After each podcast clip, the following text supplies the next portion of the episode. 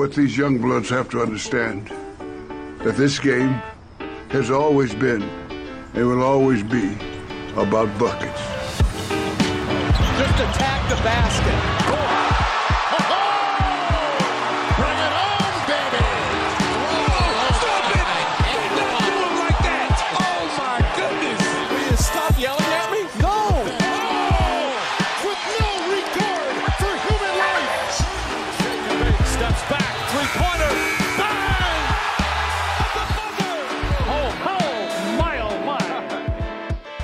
Welcome to Buckets, brought to you by FanDuel Sportsbook. My name is Matt Moore.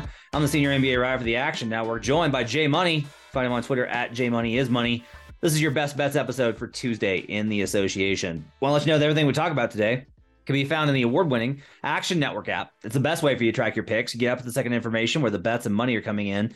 You get all sorts of cool information. Green Dot Daily, our live betting show, is there every single day. Make sure to check that out, as well as all these podcasts. They're all in the app. Just download the app. There's no reason for you not to.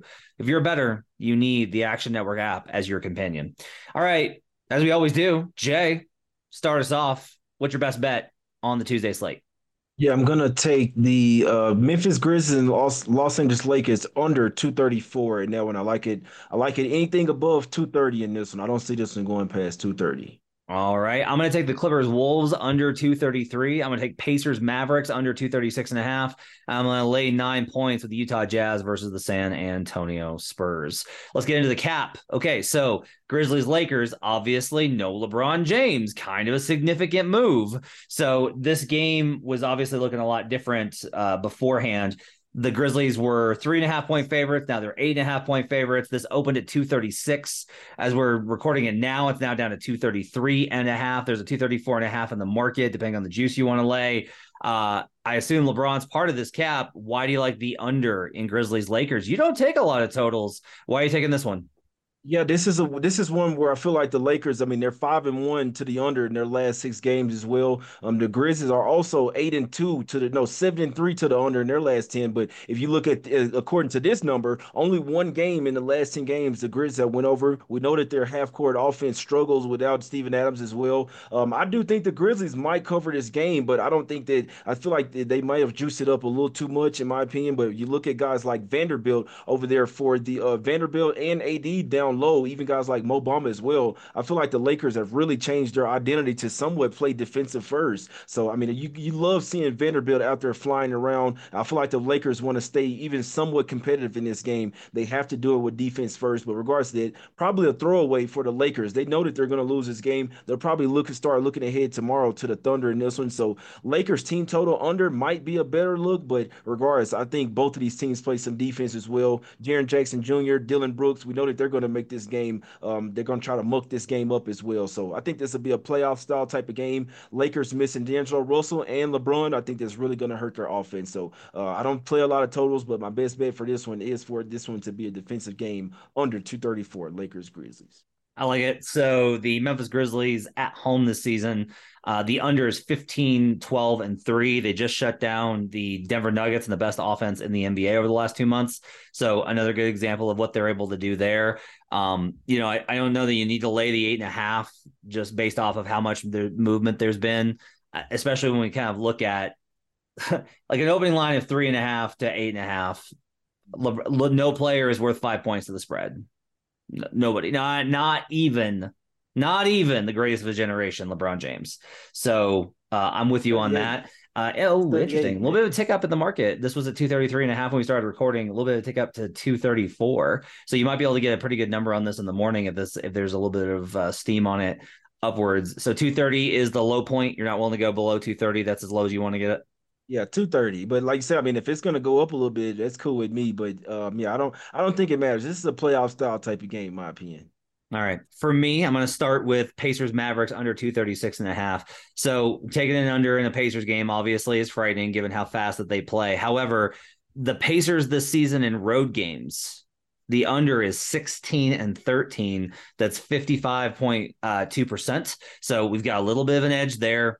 This number is just really high. My model has this projected significantly under uh, this. I've got this all the way down at 232.9. So I will tell you, like, if you wake up on Tuesday morning, if when you're listening to this, the, this number has moved down and is no longer uh, above 235, I'm going to be a lot less confident in it.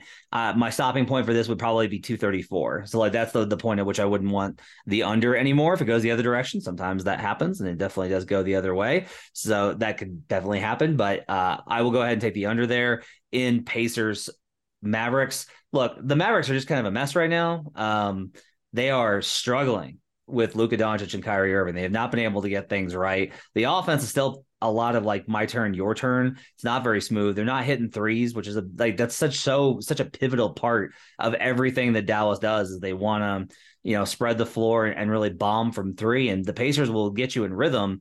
But I also just kind of think that in a battle between a team that wants to run and a team like Dallas that walks it up, I kind of trust Dallas to dictate pace. And Dallas wants to play so slow that I kind of feel like there's a good chance for them to go ahead and get this under here. I'm not saying that the Mavericks are going to actually slow them down in terms of their efficiency, but I do think there's a chance for them to actually get this under. Uh, Mavericks totals this season at home 18 and 13 to the over, so obviously not a good trend there, but it's a high enough number. The average total for Mavericks home games is 223. Think about that. We have an average total of 223, and this one's up at 236. So I'll go ahead and I'll take the under 236 and a half um, with the Pacers and the Mavericks. What do you think? That's a tough one, man. Um, like, I mean, with Luka in there, Man, it's crazy. I think Luka should probably sit out for like a week or something. I think the Mavs are playing better without him. They they did really push the pace, but that's the contrast because Luka comes in there. He doesn't want to run. He doesn't really want to play defense. He's walking the ball up court. With Kyrie at the helm, they were all talking about pushing the pace, and they had won those first, first couple games with Kyrie. So sounds crazy, but um, I actually think Luka is kind of messing up the flow right now. But regards to that, I do like to see the Mavs still practicing every other day. We know that these NBA teams don't tend to practice practice a ton through the NBA season just because of travel and uh, rest and all these things. But the Mavs are on a six game homestand. They're practice, practicing every single day on the off day, coming off a game where they blew a 27 point lead. I expect the Mavs to come out here and be ready. I would take them in the first quarter. I'm pretty sure it should come out around minus two. The Pacers are the are the worst team in the NBA in the first quarter. I believe uh, 18, 43 and one against the spread. Absolutely horrible in the first quarter. Um, I'd take the Mavs in minus two, and um, I think the Mavs might cover game, but I, am probably sure I might get there with first quarter minus two. I'm to tell you on that first quarter bet as well. I like that spot there too. Uh, the other one, Clippers Wolves under 233. Look, the Clippers at home this season, the under is 21 and 7 and 1. Like that's 75%. Now, so much of that was early season when they couldn't hit water if they fell out of a boat. The overs hit in four of their last six home games. I get it. I think they're coming off of a disappointing loss to the Nuggets. They gave a lot in that game. They threw the kitchen sink at Denver to try and get a win versus the Nuggets. Went to overtime, couldn't hold on. That's a deflating one, right? Um, I assume that everybody's going to play, but it's the Clippers, so you never really know here. But really, a lot of what this gets into is, is how the Timberwolves defend, which is hasn't been good lately. But the Timberwolves put a lot of pressure at the edge. Meanwhile, the Clippers defense has been phenomenal over the last couple of weeks. They've been really playing at a high level, and so I think they're going to be able to to, to really sh- slow things down. The Wolves are still trying to figure out the offense with Mike Conley. He's not shooting as well. The Wolves' offense was buoyed a lot by D'Angelo Russell's shooting. Now, I made the the case after the trade. I was like, look Conley's going to help them in terms of making everything work when they have KAT back, but they don't yet. Conley's just a worse shooter. He's not as much of a scorer right now as D'Angelo Russell, who's a lot younger. Conley's just way more up there. So I think there's a good chance we can get here on either end. I think either the Clippers underperform offensively or in a letdown spot, or the Wolves underperform against a very tough defense that's able to switch and disrupt things. So I will go ahead and I will take the under here uh, 233 and a half. What do you think? Yeah, this is, I mean, it's a good matchup as well. The Wolves definitely can match up with them as well. The home team has won both of these meetings. So Clippers played them earlier season in LA. They got the win. Then in Minnesota, they scored 128 points. Still not so sure about the Clippers, man. You watch them. I mean, you saw the first the first few minutes of the Nuggets game. Just jump shot, jump shot three. They're not making shots. It's like they don't even try to attack the rim. So Westbrook helps with that. But I, I mean, I just don't. I got to stay all the way off Clippers games. You never know when they're going to shoot really well. You never know when they're not going to play defense. Um, I'm I just don't know what I can't figure this Clippers team out. Yeah, for sure. Hey, it's Kaley Cuoco for Priceline. Ready to go to your happy place for a happy price? Well, why didn't you say so? Just download the Priceline app right now and save up to 60% on hotels. So, whether it's Cousin Kevin's Kazoo concert in Kansas City, go Kevin, or Becky's Bachelorette Bash in Bermuda, you never have to miss a trip ever again. So, download the Priceline app today. Your savings are waiting. Go to your happy place for a happy price. Go to your happy price, Priceline. Finally, this one is is pretty simple. I'm laying nine with the Jazz, and they're facing the Spurs. The Jazz are not a great team as far as a home favorite. That's not like a spot that you want to get them in. But I don't know that any team should be laying less than 10 to mm-hmm. this San Antonio Spurs team. I mean, they are truly spectacularly te- terrible, like just unbelievably bad. And so, um, with it only being nine, this was nine and a half. So the market, the market's actually leaning the other direction, which I'm again a little surprised at. I'm just kind of like, really, really, you guys, got you guys really think that there that there's like value on San Antonio in this spot? I don't know of any sort of edge that this could be. Um, there's nothing really on like Sexton's out, Jordan Clarkson's out. That's probably why, right? Like no guards. Mm-hmm the Jazz have more NBA players, so I'm gonna go ahead and I'm gonna lay the 10, even without Sexton and Clarkson. I can't get there. I've got this at 13. Sexton and Clarkson do not make up a four point differential, so I'll go ahead and lay, lay the nine with Utah.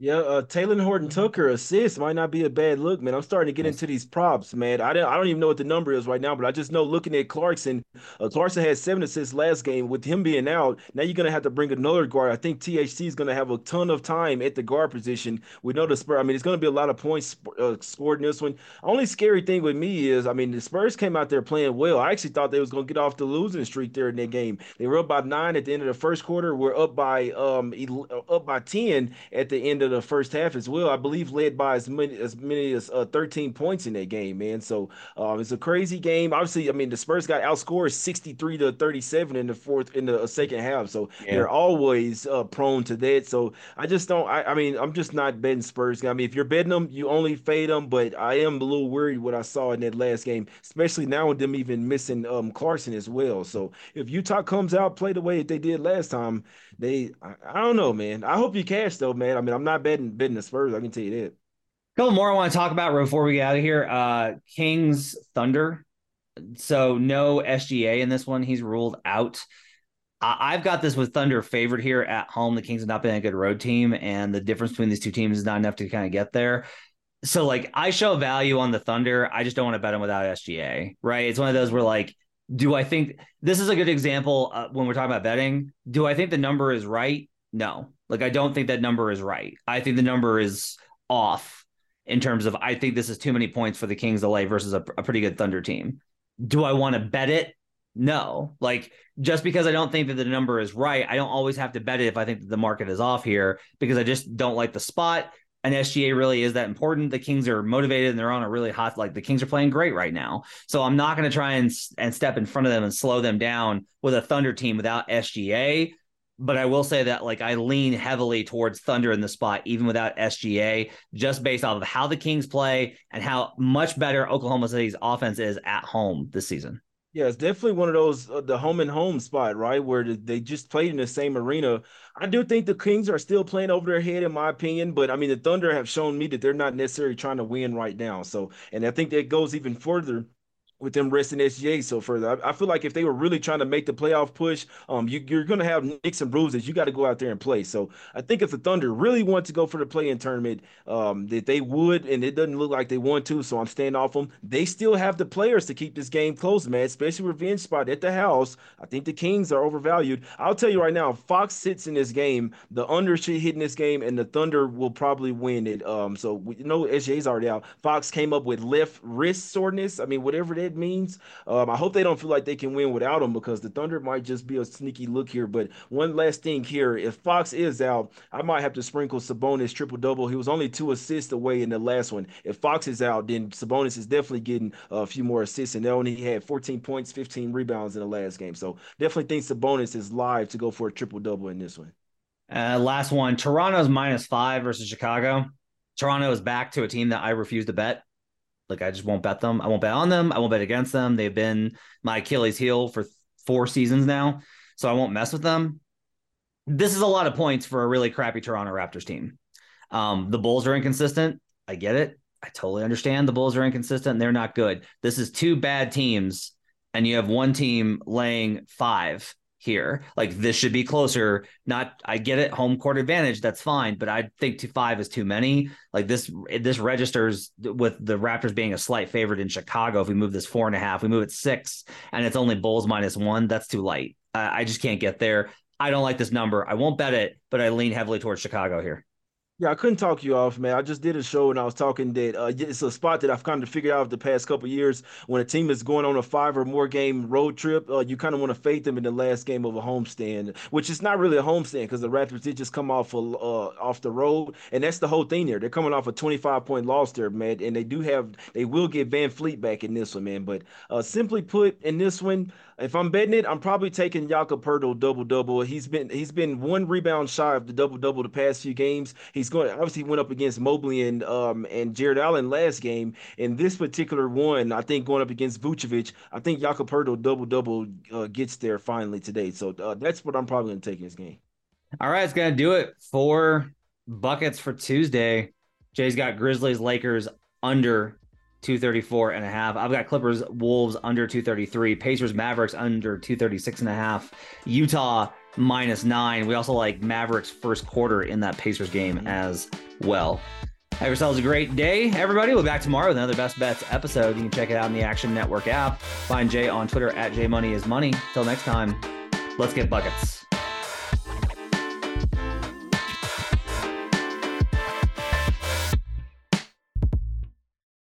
Action Network reminds you please gamble responsibly. If you or someone you care about has a gambling problem, help is available 24 7 at 1 800 Gambler.